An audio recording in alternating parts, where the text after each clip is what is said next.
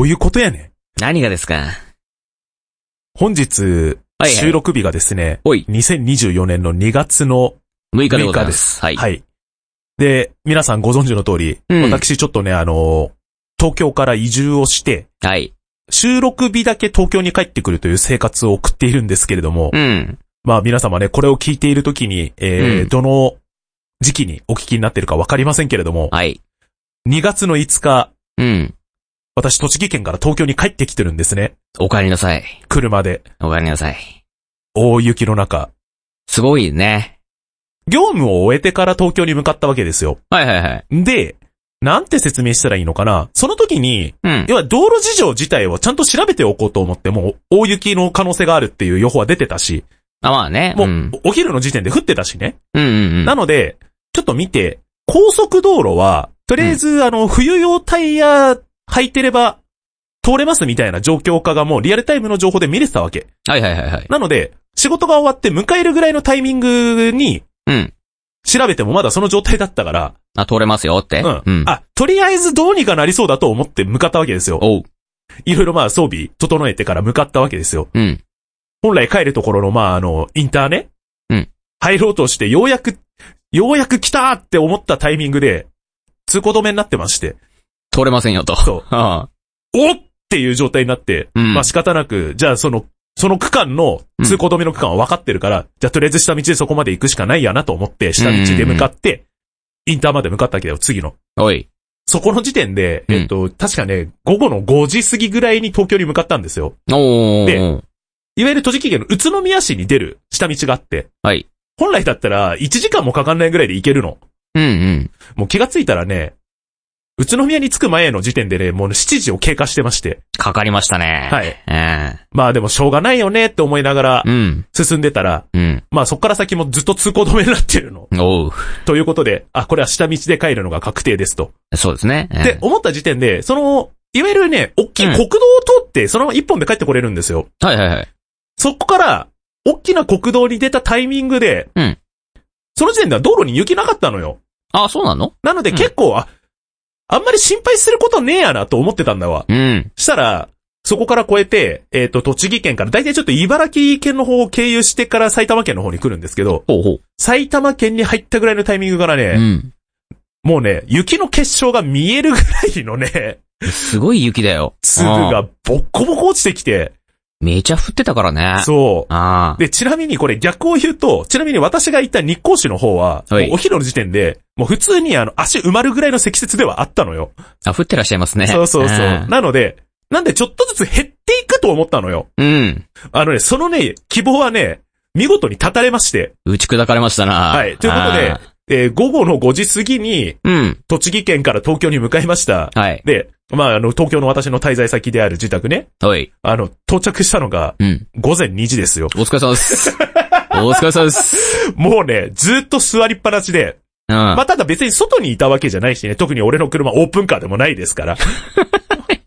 雪の中を来たらすごいけどね。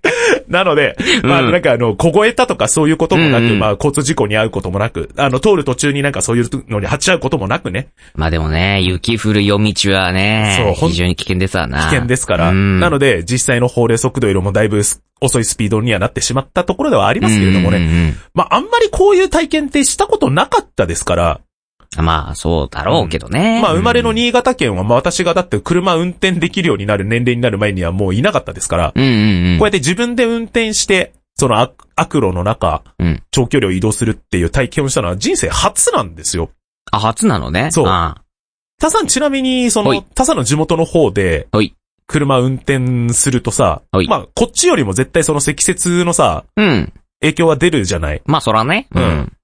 東京の道とさ、おい。そっちの地元の道を走るとしたらさ、おい。他さん的にさ、どっちが走りやすいんええで、それは何、あの、どういう条件かで、もうその、あ、まあ、あー悪路を走るか、悪路を走るか、そそうの、う狭い道を通るか、そうそうそう。まだ雪道走った方が俺はいいかなあーなるほどねね。こっちの狭い道は通れる気が全くしませんわよ。でもそういう人もやっぱ多いよなって思うんだよね。うんうんうん。で、これあの、我々ね、テレビゲームのレビューする番組やってますけれども、はいうんじゃあこの車の運転をゲーム感覚でって話をしたいわけではないということをま ず、第一に、はい、ちょっと、そううねん。知っておいてていただいて、まあちょっと、ちょっと大変な思いをしている中での収録となりましたけれどもおね。帰りなさいと。はい。はい。明日帰ります。行ってらっしゃいと。番組情報やアルファグッズなどのサービスは ALFA ラジオで検索お願いします。 それでは本日も開店いたします。 Three, two, one.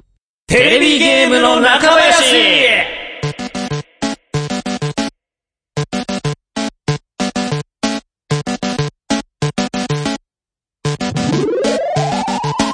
この番組は株式会社アルファの制作でお送りします。 Welcome to Love Machine. 改めまして中島貴文です。小林達也です。さてこの番組は中島と小林の二人が古今東西新旧問わず、今までに発売されたテレビゲームのおすすめ情報や今実践リプレイションの感想などを話していこうという番組でございます。はい、ということで今回218号店はこちらのソフトをご紹介いたします。ハブアナイスです。死神が作った会社で大暴れするアクションゲーム。どんなゲームなのかお楽しみにはい、よろしく。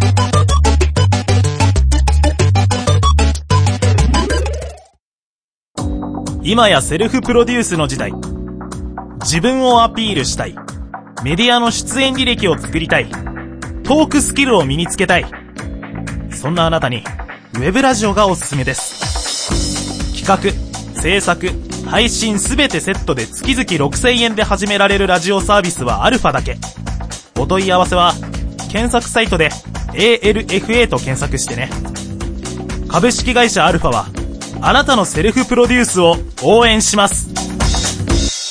Try to the next stage. Alpha. ちょこちょこ訪れるうん。テレビゲームの中林、レトロゲーム会ね。はい。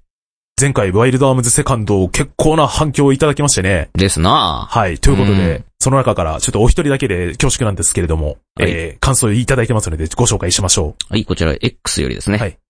カムルさんです。ありがとうございます。ありがとうございます。ワイルドアームズセカンド回聞いた。うんやはりラストバトルの演出と曲は思い出深い。キャラではリルカが好きだったな傘を差した魔女っ子最高です。特にディスク1の中断ムービーが好き。私もプレイステーション5でできるようにアーカイブス版買い直してあるから近いうちにやり直そう。ついでだからリクエスト。うんホットラインマイアミをお願いします。他人を傷つけるのは好きかということで、異常なまでの中毒性のある暴力と狂気の世界をぜひでございます。はい、あありがとうございます。ありがとうございま。す。ホットラインマイアミの世界観にうん。英雄が現れたらどうなるんでしょうね。もう血みどろの、逆にあピシャっのて、なる。うん。そイデオンみたいな感じになるのかな ういう感じになるのかね。誰も幸せにならねえ方向に行っちゃったけども。でも確かにね、ワイルドアームズセカンド会は本当にリスナーさんからのリクエストもすごい多くて、そうですねい。ろんな方々からもね、いろんな感想を聞きまして。はい。で、前回、あのー私個人のワイルドアームズのイメージの話でワンの引き合いに出してたんですけど、うんうん。その時のワンの主人公の名前、ティムってまち言い間違えてて、あティムあ自。体は2にいるがな、みたいな状態で。ああ、別に同盟のがいるわけじゃ言なっいてのね。なくて、うんあああの、ワンの主人公はロディでした。あ大変おう。こちらでね、あの、うん。訂正とさせていただきますけはい。れ申ども、し大変訳ございませんで申しし訳た。ございませんでした。はいということで。ワイルドアームセカンドの世界観でいう、その英雄って、うん。なんかさ、もう、このゲーム自体がまあ20年以上前の作品だからっていうのもあるけどさ、はいやっぱ一周回ってさ、うん。アンチヒーローだったりさ、うん。ダークー。ヒーローだったりみたいなさ、世界観がやっぱ好まれる傾向あるじゃない、今。まあそうな。うん。どっちかというと主人公にものすごいその後ろぐらい環境があったりとうんか、うんうん。逆にその、法で裁けないような悪をうん。必要悪になってみたいなさ、はいはい。みたいな感じの、いわゆるちょっとその、うん。みんなが思うヒーローとはちょっと違うようなさ、うんううん。ヒーロー像って多分あると思うんだよね。うん。まあその類で言うと、まあ今回のやつはまあヒーローとはまあ、言い難いというかね。まあまた違うもんですわな。そうそうそう。どっちかってでもこの、ハブアナイスですっていうのは、うんいわゆるその主人公が死神のゲームだったりするんだけど、うん。うん。なんかどっちかというとさ、別に、死神っていうもの自体をさ、うん。マイナス面で捉えられてる作品もあったりさ、ああああ。逆にプラスとして捉えられてるものとかもあったりすると思うのさう、ん。たっさの中でさは、い死神って言ってパッて浮かぶのさ、あうんれでしょあの片手にリンゴ持ってるあいつでしょそう だね。大体。ああ、そうだね。だいたいあいつだね。そう、あの、ん10年ぐらい前にね、アニメとか漫画とかを読んでた方々たちからするそとうですね、一番最初に多分、うん真っ先に浮かぶのは、まあ、リンゴ食ってるあいつですね。そうそうそう、多分出デスノートが浮かぶと思うんですよ。うん。俺、そのよりちょっと前に、はい小さい頃に、あの、死神くんっていうさ、あついでにトンチンカン書いてた人のあ、うん漫画があっ。て、うん。それは、あの、特に害を加えるとかっていう方法じゃなくて、うん。余命を伝えに行く仕事っていうお話なんだあはいはいはいよはいね。うんなんでなんか何かをするわけではなくて、逆に、余命はここだからうん、早く死のうととするなとかっていう話があったりもするみたいな感じだったりするんだけど、おー、ほうほうほうほう。みたいな形で、んまあ、さっきのその英雄像の違いからうん、逆に、この一つの言葉に対しての思うイメージって、うんその時に触れてた作品群によってやっぱいろいろ変わると思うんだよね。まあ、そうだね。うんまあ、その点で言うと、ワイルダム2のヒーロー像で言ったら今で言ったらちょっと、うん。もしかしたら今はちょっと時代に即してないよって思われちゃう可能性も高いけれども、うん。今作のハブアナイスデスに至っての話ね。おうおう。イメージ通りのところがさ、うん。ビジュアルだけじゃねっていう。。非常にわかるねそうあっていうところをなんかもう、前回ああいう熱い話やったのに、ーうん。今回なんか別の意味で熱いみたいなさ、 非常にね、なんだろう、ゆるいお話ですよ。そうそうそうう。そうそう。まあ、どんなゲームなのかっていうのうは、んこの後レポートと実際に触れた所感で、ね、がっつりお話ししていきますけれども、まあね、なんかうん。前回あんだけ、うんその時間も、まあそこそこやっぱ RPG やったからそこそこかかったけれども、はい。で、やった中で、最後まで見て、うんああ、いい話だった、ちょっとほろっと来ちゃったよからの、うん。今回やって、肩の力が全体的に抜けるみたいなゲームをやらせていただいたからね。そうだね。出てくるキャラ全員の力が抜けてるからね。そうそうそうそうそうそう。なんか、ブラックユーモアの塊みたいなさそう、そうそう そう。うん形のゲームですから、ちょっとね、前回の回とはちょっと趣が違う感じのゲームになってそおうでりますすけな。れども、うんそ。の取り上げてるゲームによってに聞いているリスナー層に実は幅があったりしねえかなっていう。 あ、それはあるかもしちれょなっいね。とした懸念感がちょっと生まれてしまいましたけれども。でも我々が挑戦してきたゲームでね、うん。あの、おすすめできないゲームは今のところね、一つもございませんのではい、ございませんので、ぜひ、うん。自信を持ってご紹介させていただきたいなと思います。ということで、ハブはナイスです。こんなゲームです。テレビゲームの中林。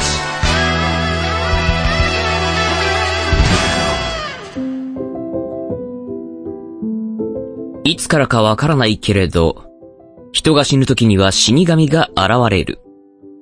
大きな釜で人間の命を刈り取る。しかし、人間の数はどんどん増える。一人で命を刈り取って回るのは大変だ。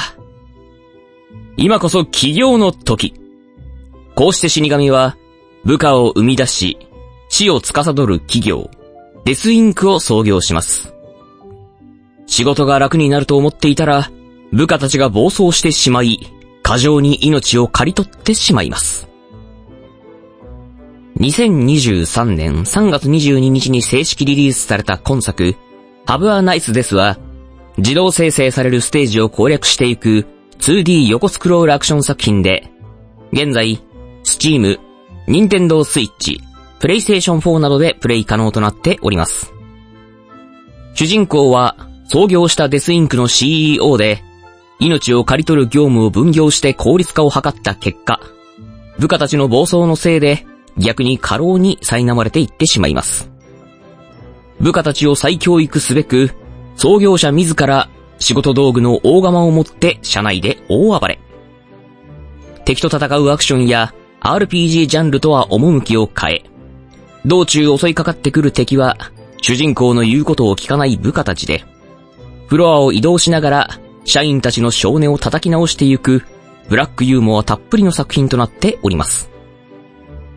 憧れていた休暇を獲得すべく、社内の各部署へ向かいながら、道中、武器やマントを獲得して強化してゆき、再教育という名の大乱闘を繰り広げていきます。ローグライクの要素を持った作品となっていますので、出発からラストフロアまで、基本的にランダムでステージが作られていくため、何回挑戦しても新鮮な体験ができます。本作の魅力は、戦術した通り、ブラックユーモアがふんだんに盛り込まれたコメディチックな世界観が売りで、社長であるはずの死神を敬う部下はいない。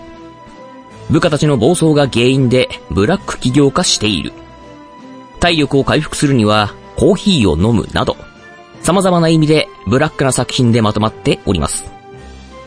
多種多様な性格を持ち、上下関係を無視して、社長に向かって暴言を浴びせかけてくる部下たちを従わせるため、過労気味の死神が夢見ている休暇を獲得できるように、社内を是正していきましょう。世界観だけではなく、非常にスピーディーで充実した操作感覚を味わえますので、爽快感と笑いたっぷりなステージをズバズバなぎ倒していってください。バラエティ豊富でオーソドックスなアクション。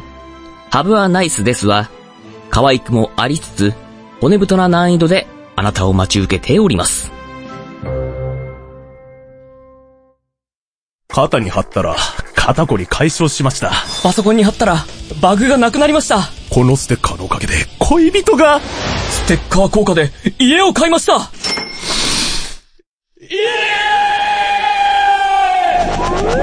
テレビゲームの中林の番組公式ステッカー、好評発売中。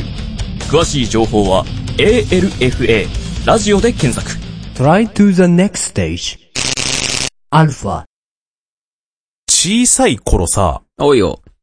俺、ドクロマークがなんかね、うん結構、なんだろう、真相心理的に怖いっていうイメージを持ってたんだけど、あ、そうなのたっさんなんかドクロマークとかって一番最初に見られたやつって何がある見慣れたやつ。うん。あなんだろう。あー、出てこねえなあ。ー。でも昔からドクロ柄結構好きよ。ああ、そうなんだ、うん俺も音楽的にヘビーメタルとか好きだったから、おー今ではその何、スカルデザインのシルバーリングとか買ってたこともあったりはするんだけど、おうおう小さい頃はどうにもなんかやっぱその、ドクロイコールうん。死のイメージはやっぱあったんだよね。ああ、そうなんだ。んんそう。。でも死神的なさ、イメージで言って、さ、ドクロであのーうん。その、まあ、このゲームで言うさ、マントを着てますみたいなイメージってやっぱ俺ドラキュラから来てるから、ああ、なるほど。そう。んただ、うん悪魔城ドラキュラに出てくる死神って、うん。あんま強くないんだよ。 そう、なんか怖くねえみたいな。怖くないというか、うんなんかそのギミックずっと一緒でさ、あはいはいそはい、はうい。、おお約束みたいなあ感ーじで。で、大体そんなに苦労せず倒せるっていうイメージなのよ。あなるほど、なるほそど。うそうそう。っていう意味でのあんまり強くないっていうイメージなんだけど。おうまあ、このゲームの死神も、うん。まあ、その例に漏れずなんだよね。まあね。まあ、あうん、の、働きすぎて体がちっちゃくなっちゃった死神っていうお話だからね。過労に次ぐ過労でね。 そうそうんそうそうそう。で、しかも戦う相手は別にあの、これからい人間の命を刈り取りに行くとかじゃなくて、わけでもなく、死に目を倒しに来たハンターでもなく。う。そう。うん。ただただ自分が立ち上げた会社のうん。部下たちを再教育という名そうそうその、 大暴れっていうそね。うっそうそていう、まあなかなかに緩いお話だったりするわけですよう。ね。ですこのな。うん。まあただ実際にやってみたところ、たっさんの X のポストはまあ、つぶさに確認させてはもらってはいたけど、ほい。難易度的なもので言ったら、ああ。その可愛いデザインとは裏腹にって感じじゃないそうだね。見た目可愛い。うん難易度可愛 くない。うんそんな感じですね。まあ実際のところ俺ちょっとね、まああのスケジュール的な問題もありというか、うんまうあん体力的な問題も込み込みでまだクリアまでできてなくて、はいはい。えっとね、うん一応、ステージで言うとね、うん4つ目ぐらいのボス手前ぐらいまでは行ったのよ。四つ目のボス手前。うんお、じゃあ一周目としてはもうちょっとだ。え、1周目が終わると何、さらに次があるのそうそうそう。一周目がね、うん四ステージ目でおしまいにされちゃうのよ。ああ、なるほど。うん。で、二周目が5ステまで。で、五ス、三周目が、うんえーっと、その5ステクリアするまでに特定条件満たすと6ステが出るっていう。ああ、なるほど。うん、そして新エンドっていうね。ああ、なるほうど、んなるほど。これ、ちなみに、目的がさ、はいただただ自分のうん。休暇が欲しいっていう、ただ一つの理由でやってることじゃないそうそう、あの、部下たちが頑張りすぎちゃって自分の仕事が減らねえとう。んうんうん。休暇が取れねえ。うん。お前らちょっといい加減 しろと。いうお話でございます。はい。っていう形でね、是正をしに行く社員たちはさ、うん。誰かに操られてるような感じでさ、うん。自分のさ、雇ってくれてるさ、CEO の死神に向かって さ、暴言吐きまくるじゃないすご いよね。出会う社員、出会う社員、全員がバリ雑言飛ばしてくるっていう。そしてもうただでさえ過労気味だって自分でも分かってんのにそれを、鎌を持ってね、そうそうそう。戦いに行くっていう、うんなかなかにファンキーでブラックな話がね、そうなんですよ たくさんあるけれどもね。うんなんでちょっとね、ギャグだらけではあるんだけども、はいそのアクションにね、自信のある方はね、ぜひちょっとやってみていただきたいなそうでとすね思うんですけれども。なんで、そういう状況だもんで、うん実際にまだアンロックできてる武器とかマントもそんななくて、おーおーおーその中で、一番なんか役に立った武器や技なんかあります、僕が好きなのはうん、蚊ですね。蚊。か、スキートですね。かで何するのあのね、うん。放つと、うん。消えるまでの間ずっと敵に張り付いて、うん。ちっちゃいダメージを与え続ける。あー、うんなるほど、ね。で、強化すると、うん。そこからあの、何、吸血ができるっていうのかな自分のヒットポイントが回復するってことう。うん。あー、それはやっぱいいね。うん。俺はちなみにその、締め切りが近づくにつれて、うん。どんどんどんどん焦ってきちゃって、おう。どんどん先に行かなみたいなうん。気持ちがどんどんどんどん強くなってきちゃって、うん。なんで、どんどんどんどんね、最、最終その4ステージの途中まで行けてたのに、なんで行けなくなってくるのよ。あ、徐々に徐々にね。そうそうそうえで、その時に、あのー途中で拾えるね、ジャベリンっていう、ーあ、はいはいまはあい。槍を拾っていくと、うんもうそこまで行くのにすげえスピーディーに行けるから、ああ、クイックステップ使ってまず横に移動、そしてジャベリン打ってさらに横に移動みたいうんうんうなん感じで、で、ジャベリンに至って8方向のね、あの移動もできるから、そうですね。っていう形で行きながら、どんどんどんどん、まずエレベーターに向かってます。 まっしぐらで突すきよ。進む。はい。うでん、で、結果3フロア目のボスまでようやくついて、次でようやく4フロア目やって言った瞬間に、うんあの、す3フロア目のね、自分の部下に、んあの、右の鉄 拳で、ボコーンで、あの、自分のドクロが割れて終了パってキンってい。いうく。あの、ご名職をお祈 りいたします。 日本語としておかしいっていそううね。ね。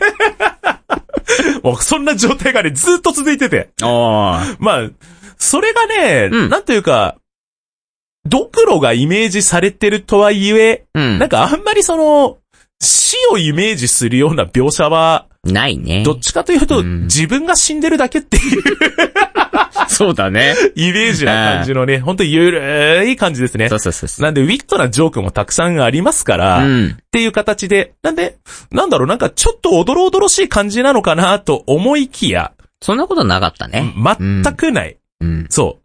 この自分が動かしてる、ちょっと、ね、ちっちゃくなって可愛くなった死神をうん。休ませてあげようっていうゲームなんだよ。そうそうそう。休暇をあげようって いうね。そのために自分の持っている鎌をね、うん。獲物に、自分の部下という部下に切りかかっていくっていう、もう全てにおいてシュールなんだよね。全くだ。このゲームね。あー まあなんでね、クリアできなかったのがね、悔しいんだけどもね、やっぱローグライクだからその何、自分の指に覚えさせるとかじゃなくて、アドリブ性が必要なね、そうなんだよ作ね。品だったりするから、うんなんか本当に、どんどんどんどんこれに自分の指がリブートされていく感覚があったりするかうら、んうん。そうやった分だけどんどん進めるようになるんだろうなっていう実感もあったりしました。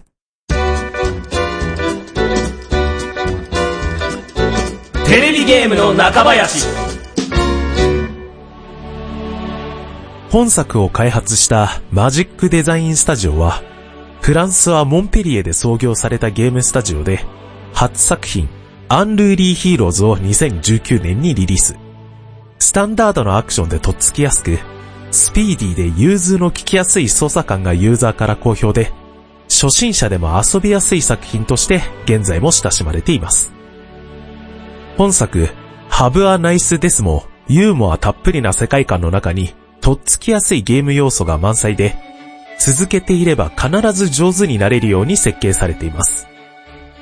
では今作と比較して、同じジャンルの2作品には、世界観とは別に、明確なゲームシステムの差を作り出しています。アンルーリーヒーローズでは、最遊記をモチーフにしたファンタジー作品で、旅のお供たちを都度変更して、それぞれ持つ特技を駆使して先へ進めていきます。そして爽快なアクションに加えて、ステージに用意されているアイテム収集要素とタイムアタックができるように作られており、隅々までやり込みできるような形でまとめられています。ハブはナイスですは、周知の通りローグライクを採用しており、やり込み要素はもちろん、収集要素ではなく、限られたリソースを駆使しながらラストまで攻略していくように作られています。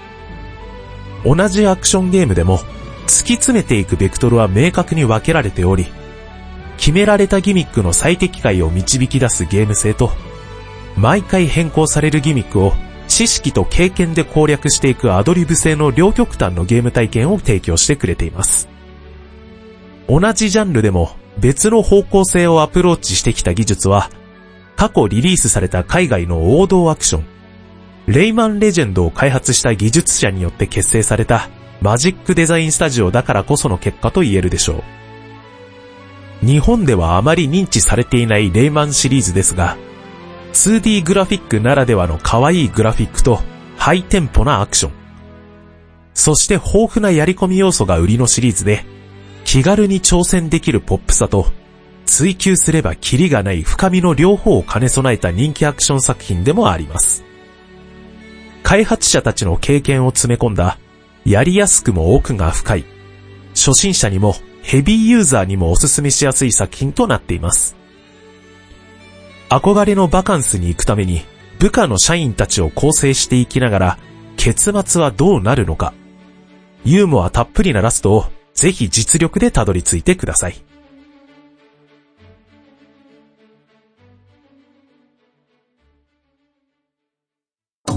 今やセルフプロデュースの時代。自分をアピールしたい。メディアの出演履歴を作りたい。トークスキルを身につけたい。そんなあなたに、ウェブラジオがおすすめです。企画、制作、配信すべてセットで月々6000円で始められるラジオサービスはアルファだけ。お問い合わせは ALFA と検索してね。株式会社アルファは、あなたのセルフプロデュースを応援します。 Try to the next stage. Alpha. この番組では皆さんからのメッセージを募集しております。おすすめのゲームタイトルや質問、感想でもたわいのないお言葉でもお気軽に送ってください。メッセージの投稿は公式メールフォームや X 公式アカウントへのダイレクトメール、もしくはハッシュタグでテレビゲームの中林をつけて投稿してください。番組公式アドレスは、中林アットマークアルファラジオ .com です。どしどしお待ちしております。というわけで、次回219号店、こちらでございます。はい。ホットラインマイアミ。おー、なるほど、はやってきましたね。はい人を傷つけるのは好きかっていう、あうんの、カムルさんのキャッチコピーがありましたけれども、うん。俺はどっちかというとそっちの方向性じゃないかな。あ、そう。多数、 あ、そう。 うんそあれれだけ人をバシバシ叩いておきなが ら、そう。ああ、そうですか、はいはい。これちょっと次回、うんがっつりその辺のお話をしましょ。そううだね、その辺のおはい。話ちょっとね、うん。はいということで、はいえー、皆様にね、少しだけ、えーはい告知でございます。はいえー、218号店が、えー本日配信されましたけれども、次回219号店は、えー、と、月2回の配信が、えー、今回で終了となりますので、うん3月の7日の配信になります。はい、一週間、ちょっと長いですね。はい。ということでね、えー、2週間後ではなく3週間後になりますので、すみません、そちらの方ご承知おきください。そして、えー、株式会社アルファで販売中でございます。テレビゲームの中林公式ステッカー第2弾、まだまだ販売中でございます。そちらの方もチェックお願いをいたします。よろしくお願いします。そして、3月過ぎまして、おい。 4月に入るとですね、うん。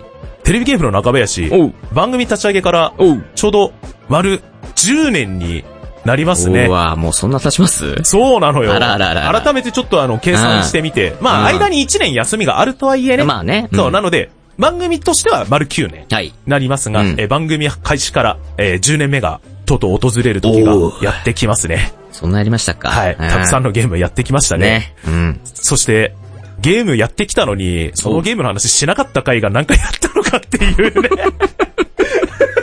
そんなことありましたからね。はい、えー聞いている皆様、ぜひよかったらね、過去回もいろいろとお話しさせていただいております。ぜひそちらの方も、えーチェックお願いをいたします。お願いしまということで、219号店は、ホットラインマイアミでお会いいたしましょう。お送りしたのは中島貴文と、小林達也でした。